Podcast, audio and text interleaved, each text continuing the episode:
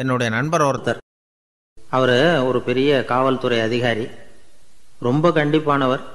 அவரை கண்டாவே எல்லாரும் பயப்படுவாங்க. அப்படிப்பட்டவர் வீட்டுக்கு போனால் அப்படியே அடியோடு மாறிடுவார். அங்கே போய் பார்த்தீங்கன்னா குழந்தைகளோட குழந்தையா அவர் விளையாடிக்கிட்டு இருப்பார். அலுவலக சமயத்தில் பார்த்தீங்கன்னா குதிரை முதுகில் அவர் உட்காந்துருப்பார் வீட்டில் பார்த்தீங்கன்னா அவர் முதுகில் குழந்தை உட்காந்துருக்கும் அவர் குதிரை மாதிரி போயிட்டு இருப்பார். இது எப்படிங்க முடியுது உங்களால்? அப்படின்னு கேட்டாங்க. அது ஒன்றும் இல்லை இங்கே வீட்டுக்கு வந்த உடனே என்னோட மனசை தனியாக எடுத்து வச்சுருவேன் அப்படின்னார். அது என்னங்க உங்கள் சட்டப்பயிலியாக இருக்குது மனசு? அது தனியாக எடுத்து வைக்கிறதுக்கு அப்படின்னு கேட்டாங்க.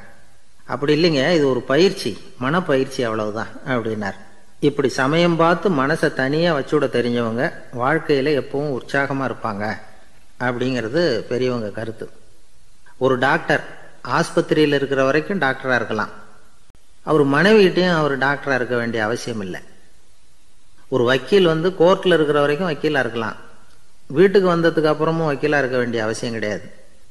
வீட்டில் வந்து குழந்தைகள்கிட்ட விளையாடும் பொழுதும் அதுகள்கிட்ட ஃபீஸு கேட்டுக்கிட்டு இருக்கக்கூடாது நாம் எப்படி இருக்கணும்னு பெரியவங்க சொல்கிறாங்கன்னா மனசோட சேரக்கூடாதான் அப்படி சேராமல் வாழ்க்கையை கவனிக்கணுமா?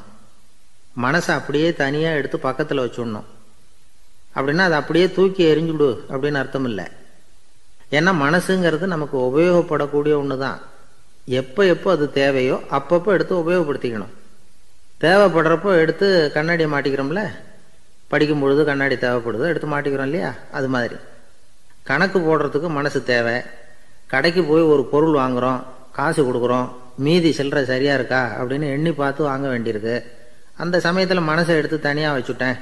அப்படின்னு சொல்லிட்டு இருக்கக்கூடாது பரீட்சைக்கு படிக்க வேண்டியிருக்குது. படித்ததையெல்லாம் அப்படியே நினைவில் வச்சுக்க வேண்டியிருக்கு. அந்த சமயத்தில் மனசை தூக்கி எறிஞ்சுட்டேன் சார். அப்படின்னு சொல்லிட்டு இருக்கக்கூடாது அப்படி சொன்னால் பரீட்சை நம்மளை தூக்கி எறிஞ்சிரும். அதனால் தேவைப்படுறப்போ மனசை உபயோகப்படுத்தணும்.